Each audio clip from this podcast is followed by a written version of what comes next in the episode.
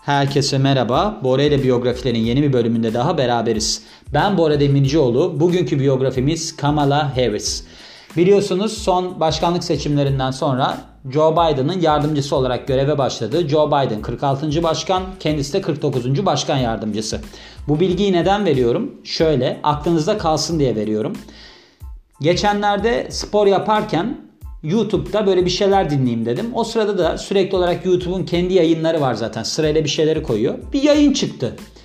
Yayında anladığım kadarıyla yani duyduğum kadarıyla bir tane sunucu, iki tane de konuk var. Konuklardan bir tanesi zannedersem doktor ya da bilim insanı gibi bir şey. Çünkü başında bir ton sıfat saydılar. Sonrasında şunu anladım ki bu adam hiç haberleri falan takip etmiyor. Hiç öyle bir şey söylemiyor yani haberlerle ilgili. Ve sürekli laf çeviriyor. Mesela sunucu ne söylerse ona doğru bir şey söylüyor filan. Sunucu en sonunda çok net bir soru sordu. Dedi ki yeni dedi başkanla ilgili ne düşünüyorsun dedi. Adam da durdu böyle. Yani bilmiyorum dedi hani görüşünü bizim ülkemize nasıl davranışı olur, nasıl bir politika izler filan ama dedi bildiğim bir şey varsa dedi Trump olsa daha iyiydi. Çünkü dedi Trump dedi gençti dedi aslında. Yani baktığımızda dedi hani dinamik birinin başkan olması daha iyiydi. O da dedi ki aralarında çok yaş farkı yok aslında filan. Böyle bir durdu konuşma. Ben de gittim baktım bu kimmiş diye. Gördüm yani şaşırdım. İşte dediğim gibi böyle çok aslında akademik olarak kariyer yapmış birisinin ağzından bunu duydum. Ben de çok merak ettim. Adam çünkü net olarak söylemedi. Hani kaç yaş yani aralarında yaş farkı yok ama kim kaç yaşında nedir filan diye. Sonra ben de baktım hani Joe Biden kaç yaşında Trump kaç yaşında diye. Arkadaşlar Trump 74 yaşında Joe Biden 78 yaşında. Aralarındaki yaş farkı 4. Yani o yüzden hani aralarındaki yaş farkı ile ilgili bir sorun doğurabilecek bir durum yok. Ama Joe Biden'ın yaşlılığı ile ilgili sürekli olarak konuşulan konuların arasında çok öne çıkan bir kişi vardı. Kamala Harris. O da biliyorsunuz Vice President olarak geçiyor. Yani e, vekil, başkan vekili ya da başkan yardımcısı gibi bir şey oluyor Türkçe'de. Ben de kendisini merak ettim. Hani nasıl birisiymiş diye. Onu araştırdım. Sizlere aktarıyorum. 20 Ekim 1964 doğumlu yani 56 yaşında ve gerçek adı Kamala Devi Harris'miş. Yani gerçek adı derken sahne ismi yok tabii ki de bir ismi daha var.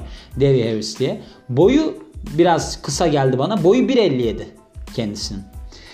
Bildiğiniz gibi 20 Ocak 2021'de yeminli ederek başkanlık başkan yardımcılığı görevine başlamış bir aslında avukat. Şimdi ben timeline olarak yani böyle bir zaman çizelgesi olarak neler yaptığını bir size anlatayım. 90 ile 98 yıllar arasında California Alameda County yani county ilçe oluyor. Bölge savcı yardımcısı. 2004-2011 yıllar arasında San Francisco bölge savcısı, 2011-2016 yıllar arasında Kaliforniya başsavcısı. 3 Ocak 2017'den günümüze kadar Amerikan senatörü ve de 8 Ocak 2019'da Harris'in biyografisi çıkmış. Sakladığımız Gerçekler Bir Amerikan Yolculuğu diye ve resimli bir kitap yayınlamış. Süper kahramanlar her yerde diye. Ben şimdi bunları böyle özet olarak geçtim. Genel olarak size anlatacağım. Hani başka kitabı da var. Ondan da bahsedeceğim size. Şimdi şöyle bu kişinin Kamala Harris'in en öne çıkan özelliklerinden bir tanesi aslında başkan yardımcısı olması ile ilgili. Oraya gelmeden önce de annesinden babasından bahsedeyim size. Yarı Hindistanlı, yarı Jamaikalı olan Harris ilk kadın, ilk siyahi kişi ve ilk Asya Amerikalı başkan yardımcısı olmuş. Bir de kendisinin kocası ile ilgili de bir durum var. Yani evlendiği kişiyle ilgili. Ona da şöyle yazmış. Evli olduğu kişinin adı Douglas Emhoff. Wikipedia'da vardı bu kaynak. Şöyle diyordu. Başkan yardımcısının eşinin ilk defa Yahudi olduğu bir durum ortaya çıktı. Yani önceden hiç Yahudi eşi olan başkan yardımcısı yokmuş. Bunun neden bu kadar önemli olduğunu anlayamadım ama böyle bir bilgi vardı. Ondan size de bahsetmek istedim. 2017'den itibaren Kaliforniya'da Junior US Senatör olarak görev yapmıştır Kamala Harris ve İç Güvenlik ve Devlet İşleri Komitesi, Yargı Komitesi, Bütçe Komitesi, İstihbarat Seçme Komitesi'nde görev yapmaktadır. Demokratik Parti'ye üye olan senatör ilk Güney Asya Amerikalı kadın ve ikinci Afro Amerikalı kadındır tüm ülke tarihindeki senatör olan. Bir politikacı olarak kapsamlı kariyeri boyunca Kamala Harris her zaman sosyal ilericiliği teşvik eden önlemler almaya çalışmıştır. Örneğin San Francisco bölge savcısı olarak idam cezasına karşı olduğu bir polis memurunu öldürmekle suçlanan bir adama ölüm cezası istemeyerek istemeyi kararlılıkla reddetmiş. Çok bozuk bir cümle kurdum galiba. İdam cezasına karşıymış kısacası bu kadın. Bir polis memurunu öldürmekle suçlanan bir adama da idam cezası verilmesine karşı çıkmış. Güzel topladım. Kamala Harris dışarıdan savaşmak yerine tüm sistemi içeriden reform etmeyi kendine görev edinmiş birkaç politikacıdan biriymiş. Şimdi annesine bakalım. Tamil Hindu, Tamil Hintli yani Hindistanlı bir yani bu Hindu diye mi geçer bilmiyorum.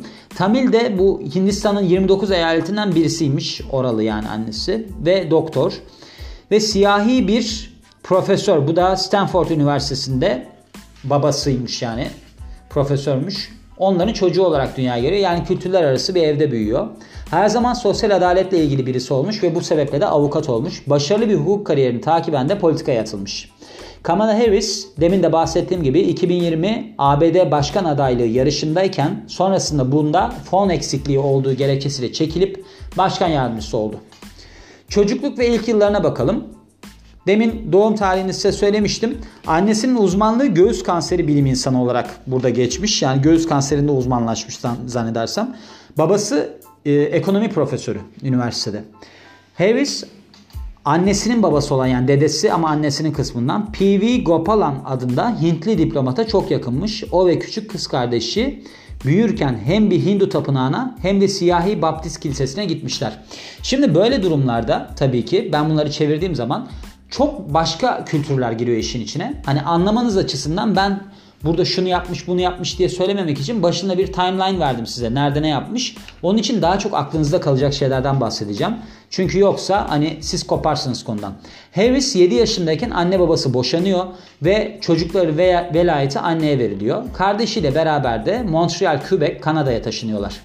Harris Quebec'teki Westmont Lisesi'nde okuyor ve daha sonra Amerika Birleşik Devletleri'ndeki Howard Howard Üniversitesi'nde siyaset bilimi ve ekonomi alanlarında eğitim görüyor. 89'da Kaliforniya'ya dönüyor ve Juris doktorunu Kaliforniya Üniversitesi Hastings Hukuk Fakültesi'nde alıyor. Ertesi yıl Kaliforniya Eyalet Barosu'na kabul ediliyor. Yani avukat anlayacağınız. Hani bu kadınla ilgili aklınızda kalması gereken şey nedir? Babasının profesör olduğu, siyahi Jamaikalı bir profesör olduğu, annesinin doktor olduğu, Hindistanlı bir doktor olduğu, kendisinin avukat olduğu. Çünkü herhangi bir sosyal ortama girdiğinizde bu konu açıldığında çok detay şeylere gerek yoktur. Yani benim tanıdığım insanlar var. Böyle rakam filan ezberliyorlar. Bilmem nenin milli geliri şu kadarmış filan diye. Bana çok lüzumsuz geliyor. Boşuna kafa doldurmak gibi geliyor.